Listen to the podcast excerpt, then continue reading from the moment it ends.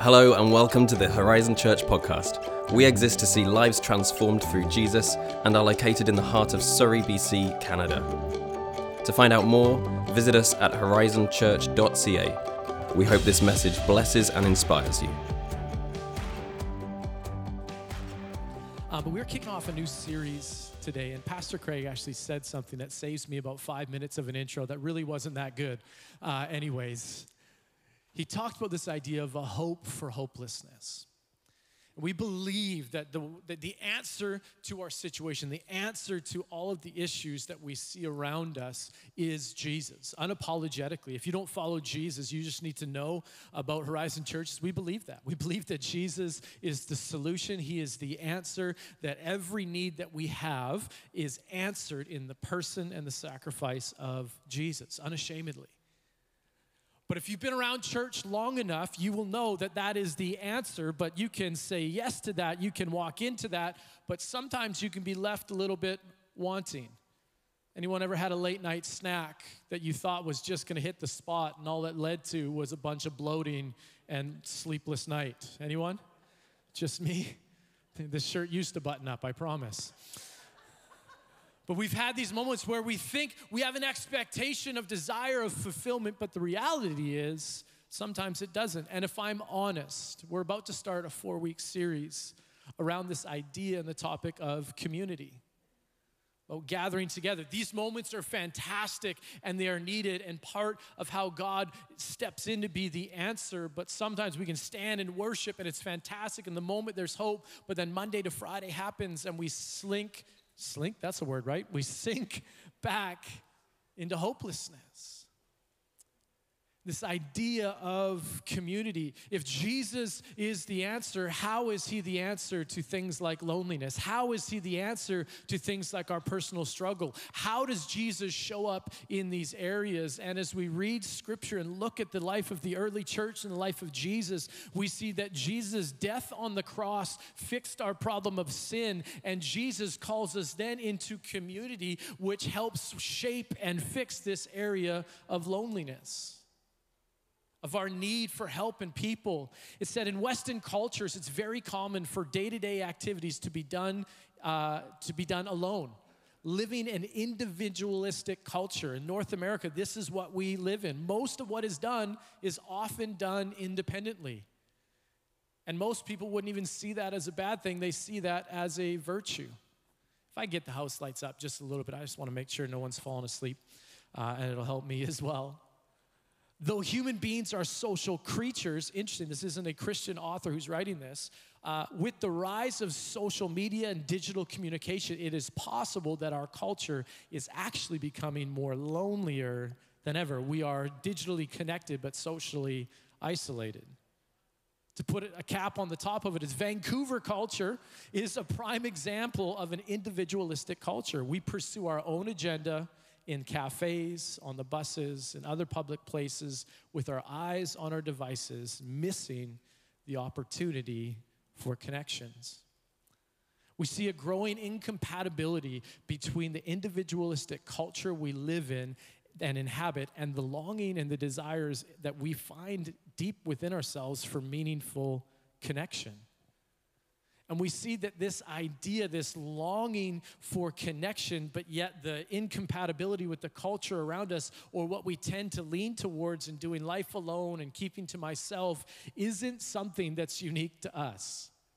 We see that this is actually part of the human condition with sin, that we tend to run from community. Back in Genesis 3, the, the, one of the first symptoms of sin is that we actually pull back and pull away from community with God and we hide ourselves from each other we see that sin tends to isolate us. And, and January 1, Pastor Craig talked on a message called Let Us out of Hebrews 10. And, Paul, and the writer, uh, sorry, I, uh, I tend to think Paul wrote Hebrews, but we're not sure, but that's besides the point. That's a geek fact. We're moving on. Hebrews chapter 10, we see that the writer is speaking to this condition that we find ourselves in that actually pre existed us. As Pastor Craig talked about, the beginning of chapter 10 talks all about this incredible moment where Jesus solves the problem of sin. He is our hope. He fills us. It's His blood that cleanses us. In Him, when we surrender, we are new creations. We are new life. It is this amazing happening. And then we see the outworking. In verse 22, it says, Let us draw near to God with a sincere heart and with full assurance that faith brings, having our hearts sprinkled and cleansed us from guilty conscience, having our bodies washed with pure water. Everything we just celebrated in communion. And then let us, not the Romaine, but let us hold unswervingly to, sorry, I stole your joke, Pastor Craig. That was cheap. We'll move on. To the hope we profess. For he who promised is faithful. He's faithful. Can't tell you how often I find myself guilty of reading the promises of God and thinking intellectually that's great, but having no expectation of experiencing it in my life. The fact that He's faithful means that He's still faithful today. Yeah, it may look different, it may be a different timing, a different process, but we hold to a faith and a God who is true to who He says He is. And let us consider how we may spur, we're gonna come back to that word in a couple weeks, spur one another on towards love and good deeds. We're supposed to encourage and spur each other, and the context to which we are to do that is this let us not give up meeting together. Turn your neighbor, say together as some are in the habit of doing, but encouraging one another all the more as you see the day. I love that anytime you see that there's a command in the Bible, it's normally because our propensity is to not do that. Like, I don't have to command Zoe to want to watch TV, right? Like, Zoe, no, you need to watch more puppies. Like, I don't need to do that that the, any area of their time there's a command or a direction it's because our natural inclinations is to not do that. And as humans, it is this weird idea and, and truth that we find that we were created for relationship, but yet our natural inclinations are actually towards isolation, self preservation, and self. But Jesus in the gospel gives us a different option and a better story to the answer and the question of how do we solve our loneliness. You see, first and foremost, we need to understand this that you and I, we were actually created for community. Like you were created by it. And what that means, if we if you follow Jesus, we believe this that there was a creator and he is a relational God. Father, Son, the Holy Spirit, the Trinity. We see that in who He is, relationship is part of it. And He created us in His image, relational, for relationship. Like, this is how we are designed. And as we see in that article that I read, whether it's a, a psychologist that doesn't claim to follow Jesus at all, or a careful, careful study of the creation account and the sin account and the gospel through all the gospels, we see that we were actually designed for community. Whether you believe in Jesus or not, you can't get away from it. There's a longing to connect. And with that longing to connect, we see the reality is that we're terrible at it.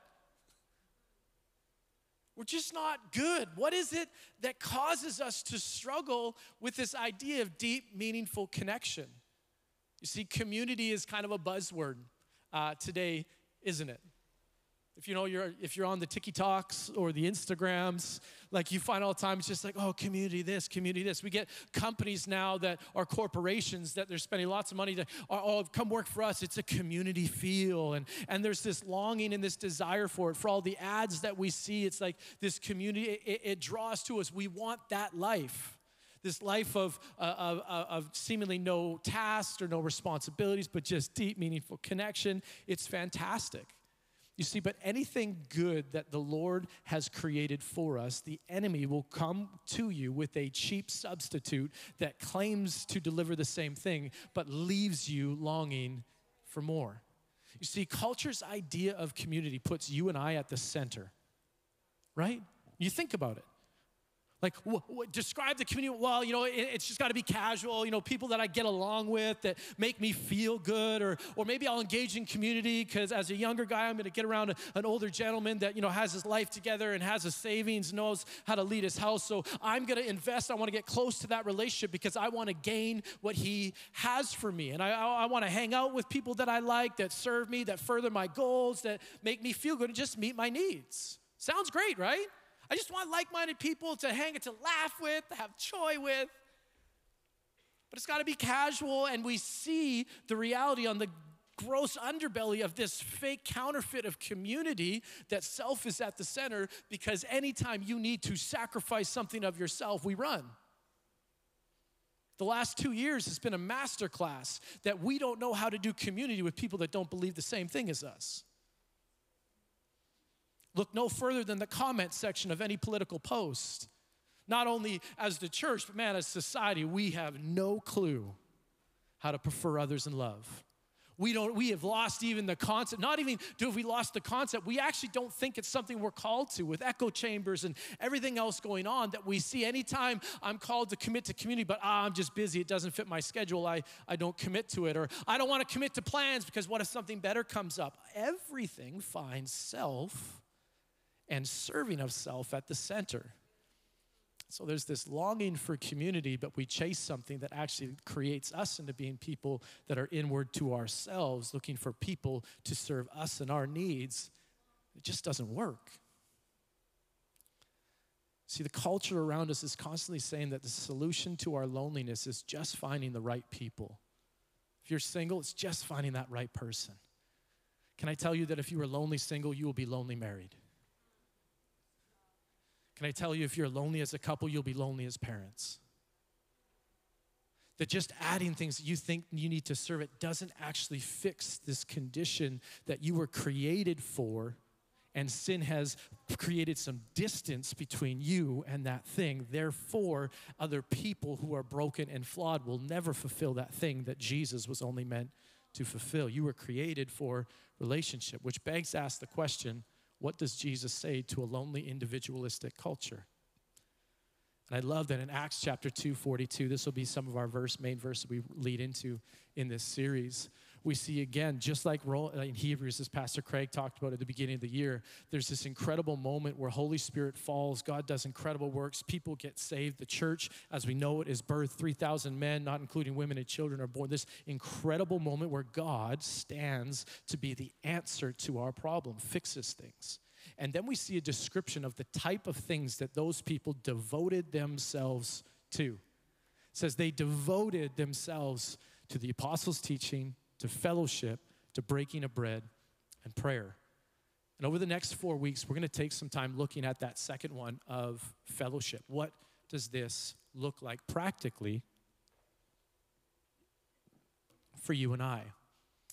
And this word, the, the Greek word that we get fellowship from, follow me here. I won't go too deep, but it's actually, I think it really opens up a window to us that shows us how culture's idea of community is actually a counterfeit to kingdom's idea of community.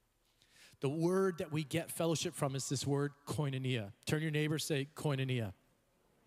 You didn't know you were going to learn Greek today. You're welcome. There it is. You see, it, it, it's this Greek word. It's the title actually of this series, koinonia. If you're taking notes, you like a title and you're, you know, type A like that, you can write down koinonia. It's on the screen right there if you want to know how to spell it. But the definition of koinonia is this idea of common.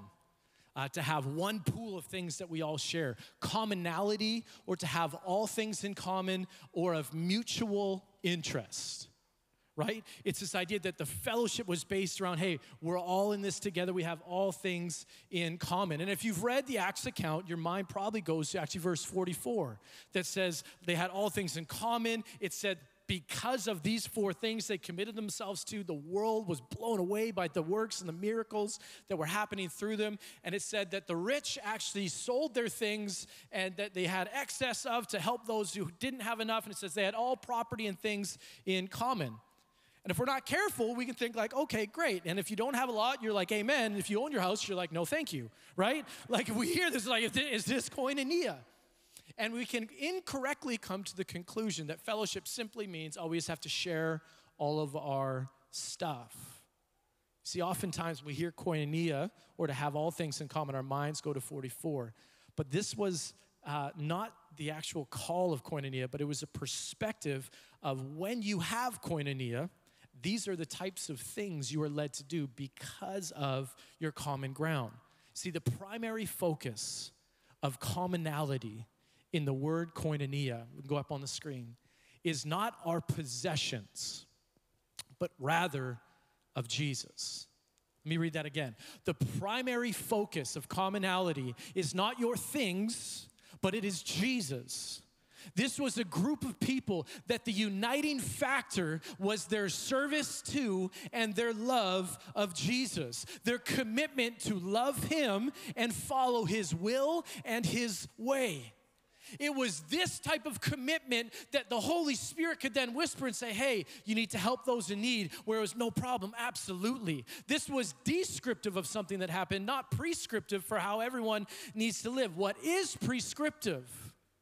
is that for those who are created for relationship with God, we are actually called then to relationship with each other where not self, but Christ is at the center of your community. We are not only created for relationship and community, we are called to community. Can't say it any better than Pastor Craig did in January 1st. It's just terrible theology to think that there could be an existence in your following of Jesus where you love and follow Jesus, but you don't connect with his church. To follow Jesus means, according to Ephesians 1, you're given a new identity. No longer slaves or enemies of God, but what? Children of God, right? Sons and daughters. If He's the Father, we're the children, what does that make us? Brothers and sisters. You can't have a new identity without an implied new family. This is what Jesus has called us to. And it's this type of community that we want to take some time and look at. How do we engage in this? But it begs to ask some of the questions, and it's not going to be exhaustive. I want to look at just three points is why is this type of community important? Because this type of community will actually lead us to sacrifice. This type of community will actually cost us some things. This type of community, if it's not just an option, but something we are called to, and as Pastor Craig said today, Jesus is our hope. But some of the way that we see Jesus work that hope out in our lives is not just through worship of Him, but it's through relationship with each other. Relationship that is not centered around our needs, our interests, our political views, but is centered around King Jesus, His kingdom, and His culture. There are different types of relationships. It's a different type of community because it's centered around a different type of person. And number one, why is this so important? Because koinonia, this type of community, it glorifies Jesus. I think it's important to get this in order because if you look to, oh, like things like, you know, you've heard of small groups or community or I need to find people, and our primary goal is to get my needs met, again, we find ourselves at the center. The main reason that Jesus calls us to be in community, not forsake gathering together, is that it, it, it is an incredible witness to the world around us. John 13, 35 says this They will know you belong to me. They will know you are my disciples if what? By what? Your love one for another. And that verse is not our love for the community. It's actually our love for this room right here. Those who call themselves disciple. We are called to live committed to relationships and community in such a way where the world would see our differences, see our hardships, but would be like, what the heck? They operate in a way that is so drastically different than how the world would be. They must belong to Jesus. Could you imagine in Acts 2 when they saw people selling their property and giving it to people? It was their commonality of Christ, their obedience to Him, and love for each other that led them to do that. Later on in the Roman Empire, we see that it was Christians and that community that took babies that the Roman Empire would throw out because they were not the right gender and would rescue them into their community. It was a sign to an unbelieving world that who we belong to is King Jesus. Pastor Mike talked about last week, sometimes why we lift our hands, why we worship the way we do is not for us, it's meant to be a witness to those who are watching. Not only in how we worship, but in how we hold community. It is meant to be a sign to those around us that glorifies Jesus. Paul talks about this in Philippians says conduct yourself in a manner that is worthy of the gospel and then he goes on to say, with one heart, with one spirit, striving together. Later in Ephesians, to the different church of Ephesians, says, Now walk worthy of the gospel. How do we do that? He then speaks to humility and patience and kindness, this type of community we have for people, and we see that there is a connection between our love and our relationship and commitment to each other, where Christ is the center, and the glorifying of Jesus to a world who is watching. To a world that is searching for an answer to their loneliness. Maybe it's not deeper worship, maybe it's deeper community as a result of our deep worship of Jesus. That can actually reach out, can actually be a sign. Not only is koinonia something that glorifies Jesus, it deeply shapes you and I. It deeply shapes. See, the social interactions we have with people, and I'll say it this way the friction you feel is not just difference of people. It maybe it's a tool that the holy spirit's trying as iron sharpens iron. If we are committed to the same god and his will and we are connection with people and they rub us the wrong way maybe it's meant to shape us to be more like jesus this type of community that is not based, doesn't put me at the center, but actually prefers others in love. And when you have a group of people who are committed to the same goal, Jesus, His will, and His word, and seeing His kingdom advance, you don't have to look out for your own needs because you are believing through faith that someone else is also looking out for your needs as you prefer others in love. Now, I'm not naive to think that that never gets taken advantage of. We're all broken people. Nonetheless, Jesus calls us to not forsake this type of gathering that shapes us and forms us. See, the social aspects of our life, we live in this um, in day of enlightenment where we come to the deception that if we can understand something intellectually, we actually possess that great example of this is when I started studying kind of the idea of Sabbath. I'd listen to all these different messages. and like, oh, that's so good. It's life changing. Oh, it's fantastic. And I began to deceive myself in thinking, man, this is changing my life. This is so good. But it is not knowledge that transforms us, it's actually doing something about what you know. We're called to live out. And I was studying this, talking to my father about this idea. Look at the fruits of the Spirit that we're called to produce in Galatians. How do you know if you possess those? If you're not interacting with people that cause you to operate in them. Oh, I just got the peace of the Lord. Prove it. Babysit my child. right? Or just come have coffee with me. I'll give you plenty of opportunity not to. Patience, kindness, self control, the things that the Spirit desires to produce produce in our life, one of the ways we are shaped more into the character of Jesus by His Holy Spirit power is through each other. It's commitment to each other centered around Jesus, where you rub up against me and I rub up against you, and our difference of opinions, not to glorify one person or the other, but to make us more into the shape and the person of Jesus. It's where we practice this new formation. Can I just say this isn't just a concept? In 2018, I remember just praying and, really being convicted that some of the things that I've been trying to grow in in my relationship with Jesus, there was just stagnant. I remember struggling. Like, God, I just don't feel like I'm more into your character. I'm reading my Bible and doing my devotions and faithfully serving at church and doing what we can and trying to engage. But there's this growing desire and this realization that something was missing. And it actually wasn't until I saw something in my older brother, who I grew up with my entire life. And I began to see a difference in him. There was just a softness about him. And if you, had, you know, if you have a brother, you understand that that's the work of the Holy Spirit. It was just a gentleness. He, he looked me in the eyes and asked me how I was doing and started to share what God was doing in his life. And this was nothing that we had ever experienced. I began to ask him, like, Jay, and I remember one time we were driving to go hunting. I said, hey, like, what's going on with you, man? Like, like not in a bad way. Like, this is incredible. Like, what? And he began to just share that he had committed to a small group of four different guys that were just committed to grow in their relationship with Jesus. They put Jesus at the center. They met early for coffee. They figured out when they did, and they just began to want to grow. And that for them, it looked like different books around spiritual discipline and how can we actually help each other work this out. And it was actually in this group of relationships with other people where someone was able to say to him, Hey, man, you're kind of negative about this area, or Hey, you're kind of anxious in this. It was the rubbing of a different perspective and a different opinion. We tend to think that we are aware of our weaknesses. Everyone, you're aware of your weaknesses. You know where you're weak, right? And we tend to think weakness is synonymous with blind spots. But by definition of your blind spot, you are actually unaware of what it is. Weaknesses you're aware of, blind spots you're not. It's our blind spots that will cause us to fight the formation of Jesus. But in deep, meaningful community and connection, people with different perspectives can see your blind spots and with love spur you on towards love and good deeds. And I saw this in shape, and I said, I do, like, can I join? And he, of course, said no, uh, because I don't think his formation and his peace would be any better if I joined.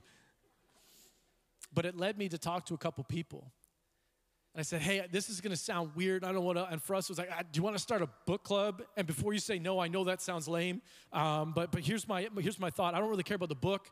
Um, I just, I know I, I'm never gonna grow into the man that God's called me to be, the son of God, the father, the husband that God's called me to be, if something doesn't change. I need you to help shape Jesus in me. And I and I get the sense that you might as well. And I said, hey, and I, I don't like, I just, I need to know you're in this with me and you want to commit to this. And a couple people said, hey, we'll do this. And can I tell you, that after growing up in church my entire life, four years of Bible college, being on staff at a church, nothing has more shaped and improved, uh, not improved and to make it better, but to further my formation in Jesus than that book club. Not saying that that's the answer. It's the book club that is centered around Jesus, empowered by the Holy Spirit, men who are committed to loving the local church, serving in the local church, submitting to authority, all of the things. But community, koinonia, committing to a group of just a few people where you are submitted to each other, where Christ is the center, is one of the greatest tools that Jesus left us to see his character formed in us. Before we say, well, God, what did Jesus did this? 72 disciples out two by two, his 12 disciples, but there was a few that were with him in the most intimate moments. Why do you need a smaller group of people? Because reality is no one wants to stand up in this room and open up your garbage and be vulnerable with what's going on. But we find ourselves in smaller groups of people we're actually a bit more free to be vulnerable and trusting. And then we can actually submit to Jesus the true parts of our heart and our soul that need to be shaped in the context of loving community where Christ is the centered, where Jesus can begin to work on things and to begin to shift and shape things. But the reality is, we fight this because self, we're so used to self preservation. But, family, why is this so important? The last point is such good news is because koinonia ultimately fulfills us. Isn't it just like the enemy to cause your flesh to scream against the things that are actually the fulfillment of your soul? We know it'd be great to go to the gym, but man, my flesh doesn't want to. We know eating right is better, but oh, we just don't want to. And it's not even like we've never experienced before. Some of you, you've experienced this type of koinonia and relationship, but for a, a, a list of different reasons, you've fallen away from that or you got hurt or, or you, you got offended or, or it just kind of came to an end. And I've had both experiences. I've had some that are just like, oh, I don't know if I ever want to be a part of a small group or, or, or commit to that type of community or, or whatever it looked like in that season. It was just tough. Then I've also found this life giving aspect. And why is this type of koinonia where Jesus is our commonality at the center of who we are and our conversations and what we do? It's because as it shapes us to be more like Jesus, we become people who can truly joy or truly be fulfilled and find joy in Jesus this John 10 10 life and life to the full. Some of us don't experience that because we have yet to be shaped into be the type of people that are able and can contain that type of joy. That we believe we were created by God for relationship with Him and each other. And as we commit to that, God just begins to shape us. And can I tell you that this type of community and relationship, not because there's never any conflict, Man, there's sometimes where Jacob tells me in the morning, like, man, you're being an idiot. You need to stop doing this. You got to stop doing this. And what I want to do is swing rather than say, thank you for that. I appreciate that. But we are committed to each other and we are committed first and foremost to Jesus and the betterment of it. And in the midst of that, you find relationships that bear your burden. Because I can remember when we lost our baby for the first time to a miscarriage. I didn't know what to do other than Pastor Craig and Shanda, the first people that text me outside of family were this group who I was committed to. Why? Because they were close enough to know. Some of us, we struggle with loneliness, but we keep everyone at an arm's length. And we wonder why no one knows what's going on because we've yet to commit to the commonality and the closeness and the intentionality of koinonia that is meant to make your burdens lighter, to make your joy more intense. In Jewish community, had this idea that if there was an emotion that you were experiencing that was too great for yourself, no matter what was happening, like if you were in a real uh, like anxiety, like fight against someone else, but you lost a loved one, that was put on pause, and you were called to mourn with those who are mourning, because community carries the joys and the pains together in koinonia. So, this is what we actually want to lead into over the next four weeks. Now, if you've been hearing about this, you heard the word small groups. I know if you have an experience with small groups, there's probably some great experiences. There's probably some you're like, ah, it seems a little, I'm not sure about it. I want to invite you over the next four weeks just to suspend your feelings and judgments for what you think. And let's just look at some practical ways that might actually be different than something you've looked at before. This is something that Pastor Craig and Shanda, about a year and a half ago, began to pray and talk to our staff about, hey, we, we just need to figure this out. Something's just not clicking. And rather than saying, like, oh, it just doesn't work for us in Surrey, it just doesn't work for the North American church, as we look to what we're actually called to in the Bible, we can't help but say, hey, this is something we need to try and lead our community at Horizon Church into.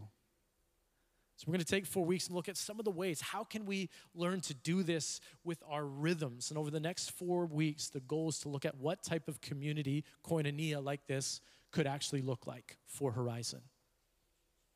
And so, if you've never been a part of something like this, you haven't heard of community groups or groups or whatever else, we're, you'll be hearing this word cohort which is kind of maybe sometimes just a fresh word, sometimes a, a, new word to something, removes some of the baggage of stuff before, but it also holds this meaning of a small group of people contending for the same thing.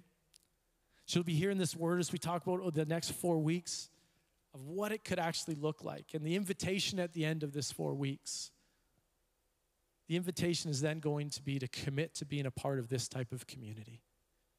Give it a try.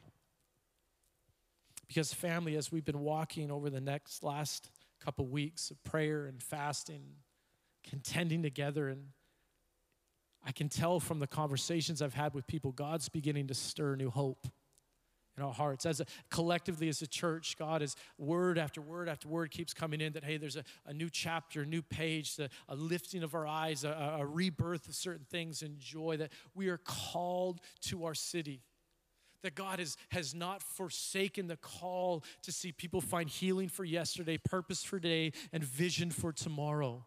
As God begins to stir our hearts towards things, family, community is part of the Lord's arsenal and how He helps shape us to be the types of people that can walk out in victory and see His kingdom come, His will be done At the beginning of the Lord's Prayer. It is our Father. We are tied to each other, whether we like it or not.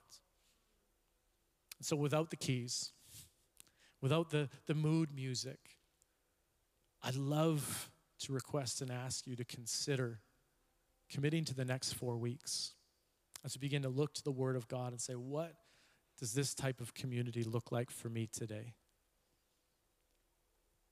And my prayer for you is that the longing that is in your soul that I know is there because you were created in Jesus, just like I was, for community with the Father and called to community with each other. My prayer is that you would find what you're looking for. Not that it would be easy, not that you wouldn't have to sacrifice anything or adjust, but the deep, meaningful life of John 10, life and life to the full that we would walk in, I believe is found as we engage in koinonia with Jesus at the center, His will, His word together. So, Jesus, we love you. And God, we ask that, Lord, even right now, if there's any baggage when it comes to this, because we're people and we're broken, so if we've ever had a relationship with another human, we have reason and excuse in our mind to pull back from that. God, I pray that you would give us a fresh vision for what you're actually calling us individually to. Lord, we pray that your word would be the light and the lamp, and what you are calling us to would supersede our experience and our emotions. We really love you, Jesus. And Lord, we thank you for your word that speaks to us, that gives us a better hope for tomorrow. In Jesus' name, amen. We hope you enjoyed this message from Horizon Church. To find your next step, visit horizonfam.ca. Have a great week.